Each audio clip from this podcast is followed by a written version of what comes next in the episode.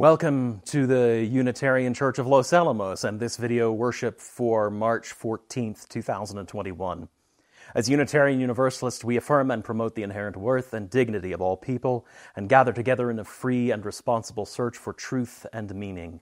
Whoever you are, whomever you love, wherever you are at this moment on your life's journey, you are welcome to be a part of this community. I invite you, especially if you are coming to us for the first time through these video services, to take a moment to connect with us on Facebook, to join our virtual fellowship hall there. Take a moment to sign our virtual guest book where you can sign up for our email list and check a box to have a call from me if you would like. And as always, email me with any questions you might have about what you experience during these video worships. I am happy to have a conversation with you. The links for all of those can be found in the service notes below this video.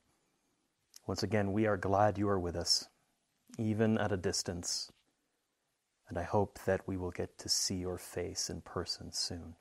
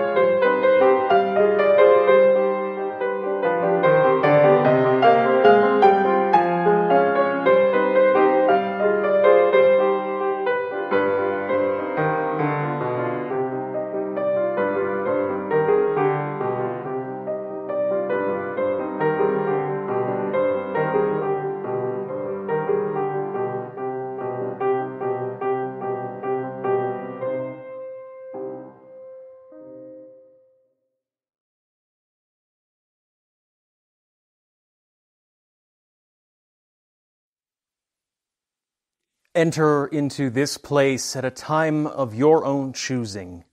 Enter knowing we are still connected by the Spirit of life. Enter knowing we are still connected, if not by our breathing together, then at least by the pulse of electrons over air. Enter with all your worry and all your joy. Bring your anxieties and your gifts of comfort. As we light our chalice, may your own home light burn brightly as well. It is good to be together, however we might gather. Let us open our minds and our hearts to one another as we gather once again to worship.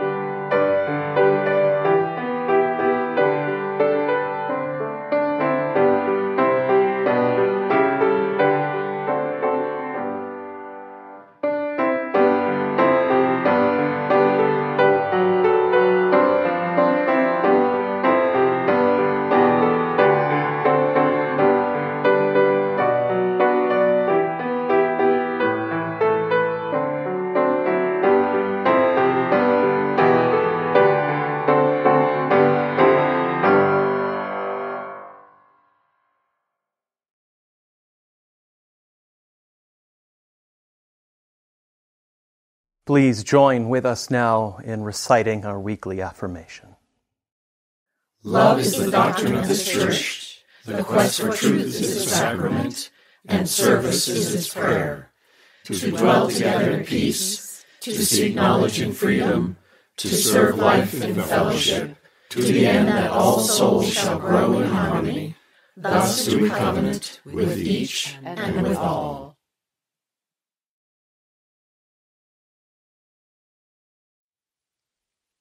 We light a candle this week for Teresa Glasscock, mother in law of Christy O'Brien, who died earlier last week. Christy asks for prayers for herself and for the whole Glasscock family during this time of grief and change. For all our joys, all our sorrows, whether we share them with one another or hold them close to our hearts, let us be together in a moment of silence.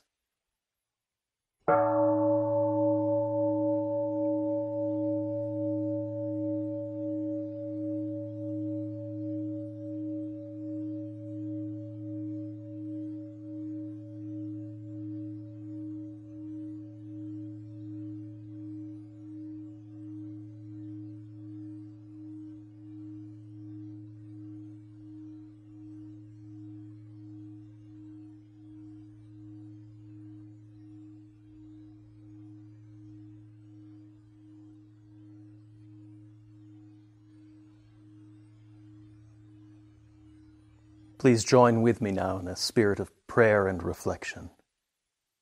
Eternal and beloved, gracious source of all life and all love, we are grateful today for this time out of time which we have set apart so that we might become more fully present to ourselves, to our communities, to that which we call holy.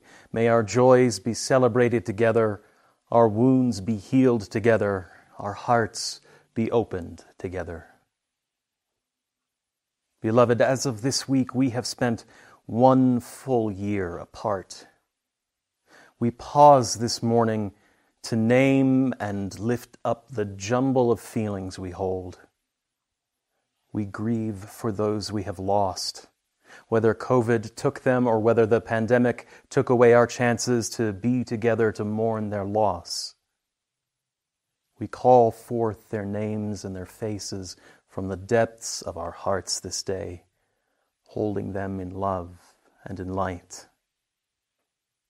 We hold in our prayers all those who are recovering from COVID and those long haulers who are dealing with the lasting effects of this illness.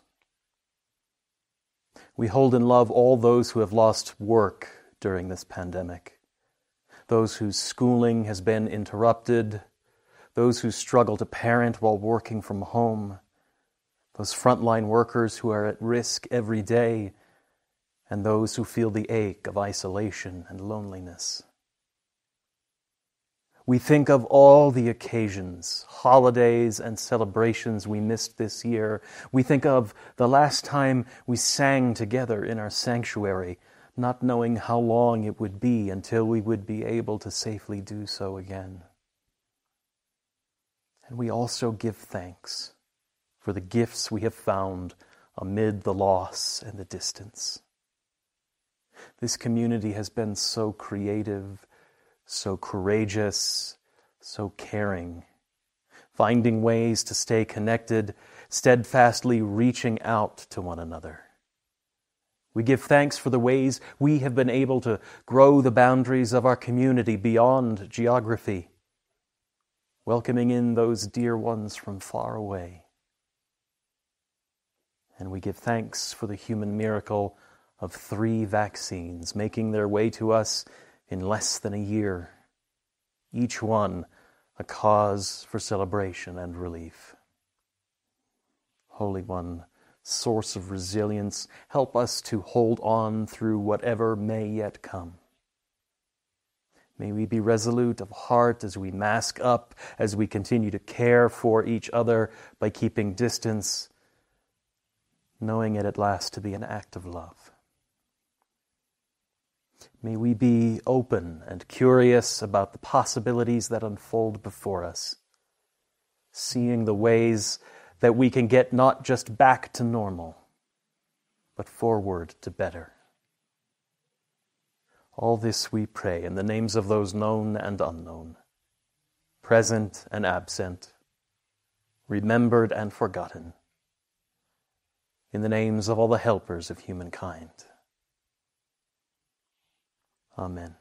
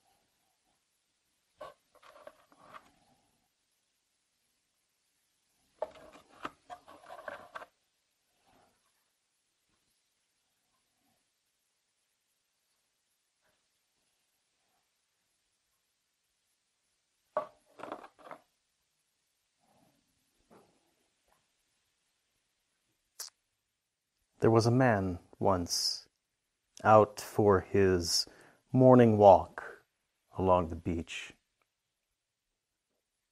Further down the coast, he saw the figure of a young child leaping and dancing and twisting their body in the sand. No doubt, he thought, celebrating the wonderful day that was soon about to begin. The man walked down the beach and continued to approach the child, and the closer he got, he saw that the child was not, in fact, dancing, but was bending over to sift through the sand and the debris that was left back by the tide, and stopping every so often to pick up a starfish in their small hands and toss them out into the water again.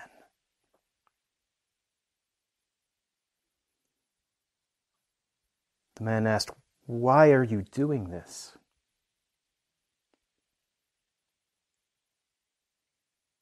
The child said, The tide has washed the starfish onto the beach, and they cannot return to the sea by themselves. When the sun rises, they will die, unless I throw them back to the sea. The man was perplexed by these actions. He thought what the child was doing was hopeless. There are more starfish on this beach, he said, than you will ever have time to get to before the sun rises. You cannot expect to make a difference, surely. The child paused briefly and thought about what the man had said. And then they bent over to pick up another starfish and toss it into the water. I made a difference to that one, said the child. And the man walked back up the beach, deep in thought about what the boy had said. The next morning, he returned to find the boy once again, bending over and wildly tossing starfish out into the water. And he spent the rest of the day with the child, helping in that small act of making a difference.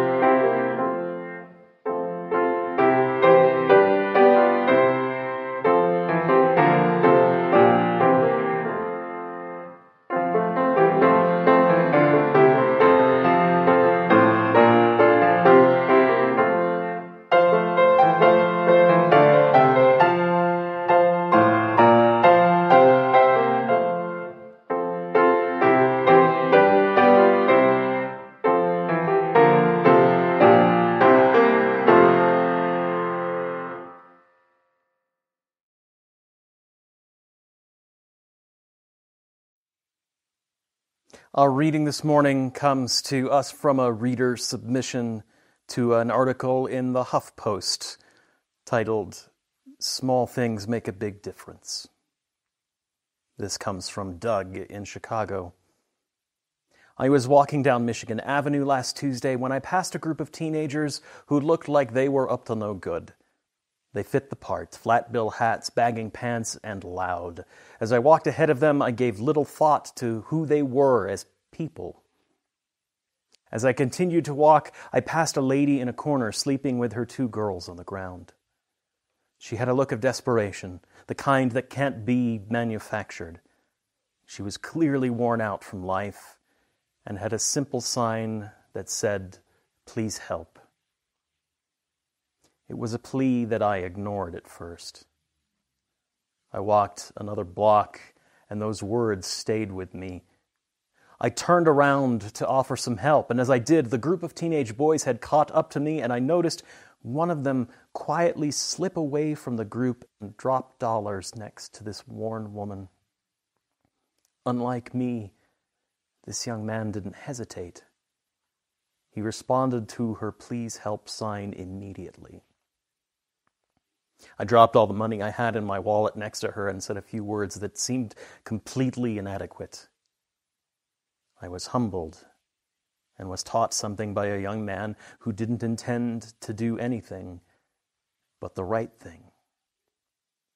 Thank you.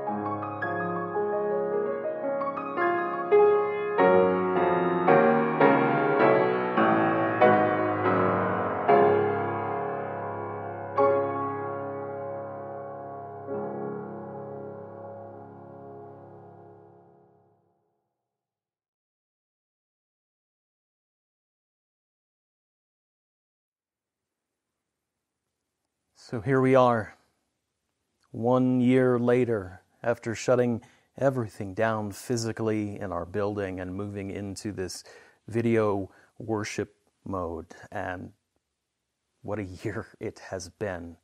A year of far too much. The phrase that popped out of my mouth months ago and still seems to apply so aptly when I look at everything going on around me and I just cannot deal is that everything is just too everything. The ongoing COVID pandemic, the frustration of a slow rollout of the vaccine, waiting for everybody to get what is rightly theirs, all of the mounting and intersecting injustices at the world that I rage against and feel powerless against walking into my kitchen at five o'clock at night and deciding what are we going to have for dinner. All of it, all of it is just too much. There is too much piling on in life throughout this year. And over and over, I find I struggle with the question of where to begin. Where do I start with all of this? Now, after the murder of George Floyd, I gave a sermon where I said what we do in the face of all this is the next small, smart thing. The next small thing. And this came to me inspired by my work in improvisation, where we are told over and over again that no single one of us is responsible for telling the whole story at all. All we are required to do is just give the next small bit that we have from the top of our intelligence. Use what we know in the moment. Now that we are entering the time of the trial of Floyd's murderer, Derek Chauvin, and this anniversary of the COVID pandemic, the impossible bigness of everything is just making itself plain once again just confronting us with the immensity of it all. And yet, this month we talk about commitment. Last week, I said that as Unitarian Universalists, we are committing as people of faith to being the hands of this unshakable, infinite love. We are committing to loving beloved community into being. Where do we start? In the face of all this, what do I give you this morning but that old chestnut of the story of the starfish thrower? Now, I've, I've used it before several times. And that story has made sense in the moment when I want to talk about the power of one individual to make change in the world. It's easy when change doesn't feel so inter- insurmountable. But in the face of right now, somehow that story, as much as I love it, seems a little flip, maybe? A little too shallowly self helpish, perhaps? I found myself this week, after I had said that we were going to talk about saving the world one starfish at a time, that that story this week just seems naive in the face of everything. And I'm going to be honest, Going over it again, it left me feeling a little cold. But here's the thing that, that story has been filtered down over the years from its original telling, and it has taken on the guise of an old wisdom tale. And sometimes the starfish thrower is a boy, sometimes the starfish thrower is a Native, eh, Native American elder, sometimes a Buddhist monk, some wise figure for the everyman who we are supposed to identify with, to confront. And always in the telling of this tale, the cynical other chides the starfish thrower for the futility of their actions. And the wise one responds, Well, it matters to this one and overcome by the simple wisdom, the doubter joins in, and that's the end of the story. It has become a staple of self help motivational speakers over the year, which would explain why it has that kind of flavor of self helpishness. It's used in these settings as a tale with the moral about the power of you, your individual power to effect change the individual is lifted up in the story, and the others, including the starfish, are means to the own ends of demonstrating our own inner strength and power. And, and that inner strength and that power is important to latch onto. But when we're faced with the immensity of everything, it doesn't feel like enough of an answer. And that power moral is certainly one that I've used before. And partly because I have only ever really read the paraphrases of the story, the old wisdom tale versions as they have been passed down, and have stripped away the credit to the original author. I found myself this week needing to find more in the tale. And so I did something I had never done before. I turned to the original telling from its author. Loren Eiseley was an American anthropologist and poet. And the story, as we hear it, comes out of a much larger essay titled The Star Thrower that he wrote in the late 60s. And that essay is about more than just the power of you. In fact, I would doubt that Eiseley would say that what he was writing about was the power of me at all. The essay as a whole, the 33 pages of it, is about coming to terms with the dissonance in the human mind and in our understanding between the forces of chaos and order that are our reality, the forces of death and of life. In Eiseley's telling, he is the cynical man of the story. And he narrates, as, narrates it as a memoir from his own point of view, and that's the only point of view we get in the story.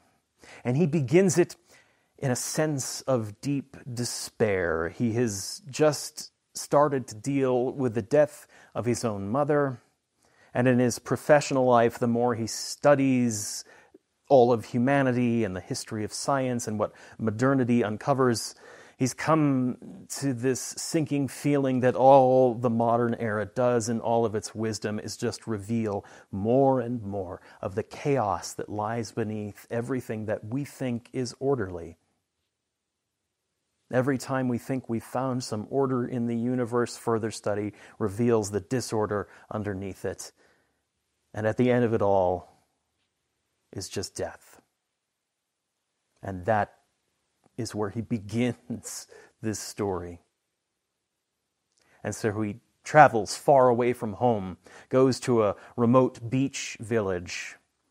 He's unclear in the essay whether he's trying to escape something or whether he is going in search of something. But he decides to take a walk on the beach early one morning. And he describes himself this morning as just an empty skull, devoid of anything. The only thing in that skull is just one eye that shines a searchlight out over the beach, and the only thing that searchlight is capable of illuminating is further evidence of all the chaos and death that he feels himself mired in. An empty skull with an eye that can only see chaos which is a striking description. I sat with that for quite a while, that paragraph, before I moved on in the essay, because I really resonated with that image. This overarching sense, I'm starting to realize, of everything feeling too much and too big is undergirded by this sense of chaos, of things I cannot ultimately control. And so, as a POV character, I'm right there with Eiseley at that moment. Perhaps not wallowing as much as he has is during the story, but I'm there nonetheless. Eiseley walks down the beach early in the morning because that is when the shell collectors are out and he wants to see what they are up to. The tide has gone out and has washed on the beach many, many simple sea creatures, most of whom at this point who are dead or dying, all of them being snatched up by these collectors who will sell them from their shops throughout the village and who will, in the pursuit of that tourist dollar, kill whatever's inside those shells that's not already dead. All Eiseley can see is more and more death happening in front of him as he walks along the beach, and this only throws him into a deeper, deeper spiral so it's a miracle at all that he sees the rainbow down the shore. And that's what he describes a rainbow and a shadow dancing and leaping amidst it. And he feels compelled to walk towards it. Obviously, another collector joyous at the bounty he has found, he thinks. But as he approaches the shadow and the rainbow recedes away, he sees instead a man picking up starfish who are struggling to lift themselves out of the sand and tossing them with a mighty arm as far as he can out into the water. I'm in the business of life, says the man. I collect, but only for the living. And Eiseley, unlike the cynical person in the story as we often hear it, does not chide the starfish thrower about the futility of his actions. Instead, his response is this embarrassment that he does not understand and some defensiveness about who he is. I do not collect, he writes. I said to him uncomfortably, the wind beating at my garments. Neither the living nor the dead. I gave it up a long time ago. Death is the only successful collector. I walked away, leaving him there upon the dune, with that great rainbow ranging up the sky behind him. For a moment, in the changing light, the sower appeared magnified, as though casting larger stars upon some greater sea. He had, at any rate, the posture of a god. Back at his hotel room, thinking about the man he has encountered, Eiseley starts to ponder his relationship and, in fact, all of humanity's relationship to all there is of life, large and small. And he finds himself coming to an understanding that each moment, at least as far as he can see it, is a choice between this chaos and this disorder. Either he can participate in life and thus make life worth living or he can give in to that sense of chaos and despair that he is feeling so deeply and ultimately disconnect from life. And he comes to the conclusion that human life is not worthwhile unless it is itself upholding all life, large and small. And so he returns to the beach the next morning and finds the thrower. I understand, I said. Call me another thrower. Only then I allowed myself to think, he is not alone any longer. After us, there will be others. In picking up the stars on his own and tossing them out into the sea and joining that creative ritual, Eiseley finds a sense of his own creative power in that moment and has a glimpse of his small power being part of something much larger. Now, even this, this is too brief and shallow a summary of everything going on in this essay. There are depths within his story that are still there for me to plumb. And yet, in my brief encounter with it, here's what I've been sitting with this week.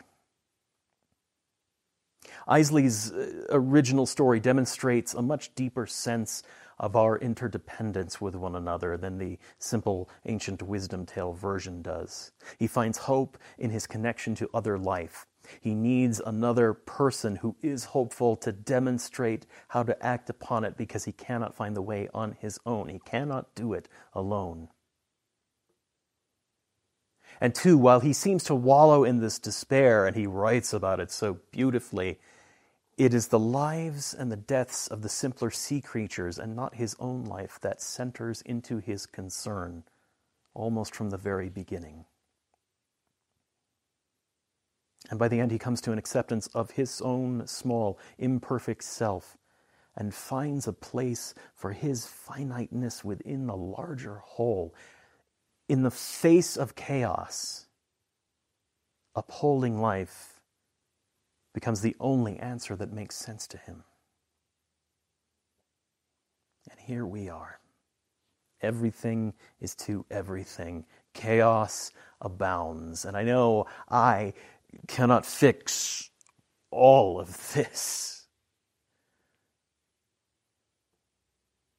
The reality of my own smallness and my own imperfection in the face of all of this chaos and all of this disorder that underlies all of the injustice and all of the frustration that I have experienced in this last year, that reality of my smallness and imperfection is inescapable. So the question becomes for me and for all of us how do we respond to that reality? More often than not, we freeze up. I know that's my initial response, the flight or fright or fight response. I freeze in fright in the immensity of it all, not because I am afraid of it, but because I'm afraid of my own smallness. And the instinct in the face of that fear is to quietly rage against my own flawed finiteness. But what if we embrace our smallness?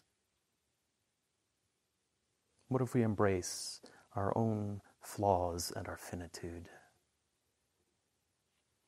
It seems to me then that it is our very smallness itself that is the thing that frees us from the fear, the thing that frees us from freezing, from feeling like we are solely responsible for the big fix to everything. Because we are finite, all we can do are finite things. Everything we attempt is the next small thing. In the face of the disorder and the chaos that undergirds so much of the big stuff that overwhelms us in this year and in other moments, I think we do well to embrace our small place in the larger whole. Commit to this unshakable love by doing the next small thing that upholds and honors all life, especially when that life is not simply just our own. What is that next small thing? I can't answer that question for you. It comes from the top of your own intelligence and still, it doesn't even need to come from you. There is no need for the next small thing that comes from within you to be a unique act, to be wholly original and of your own invention. We simply need to look to others to be inspired uh, by them and to join in with them. We need to be willing to be not just creators of the new thing, but the Dougs of Chicago of the world who can turn around when their conscience gets the better of them and see what another is doing and learn from them and repeat the action and repeat it again and do that small thing again. Because the practice of the small acts over and over and over creates a habit within us over time.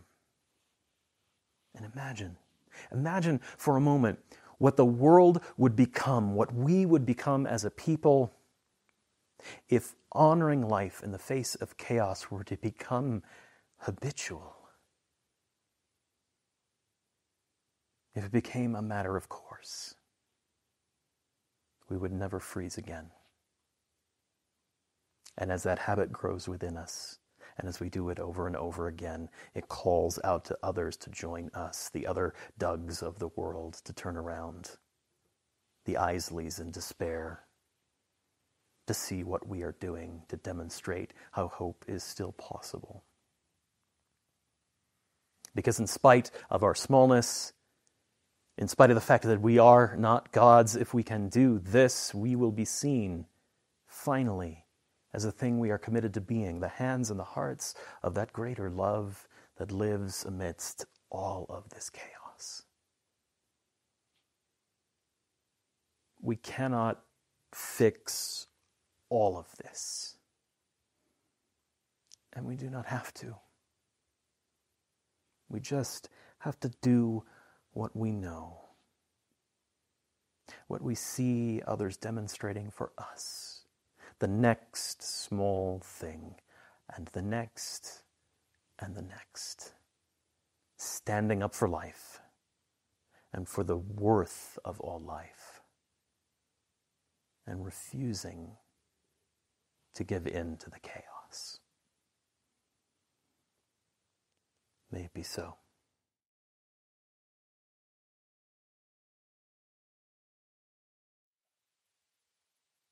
For the month of March, 100% of our weekly offerings will be given to Tierra del Oro, a migrant shelter in Puerto Palomas, Mexico. Tierra del Oro is a small, short-term shelter for asylum seekers. All monies collected this month will be sent to the UU Social Justice Network at the Unitarian Universalist Fellowship of Silver City, New Mexico, who are working to deliver supplies and funds to the shelter each week.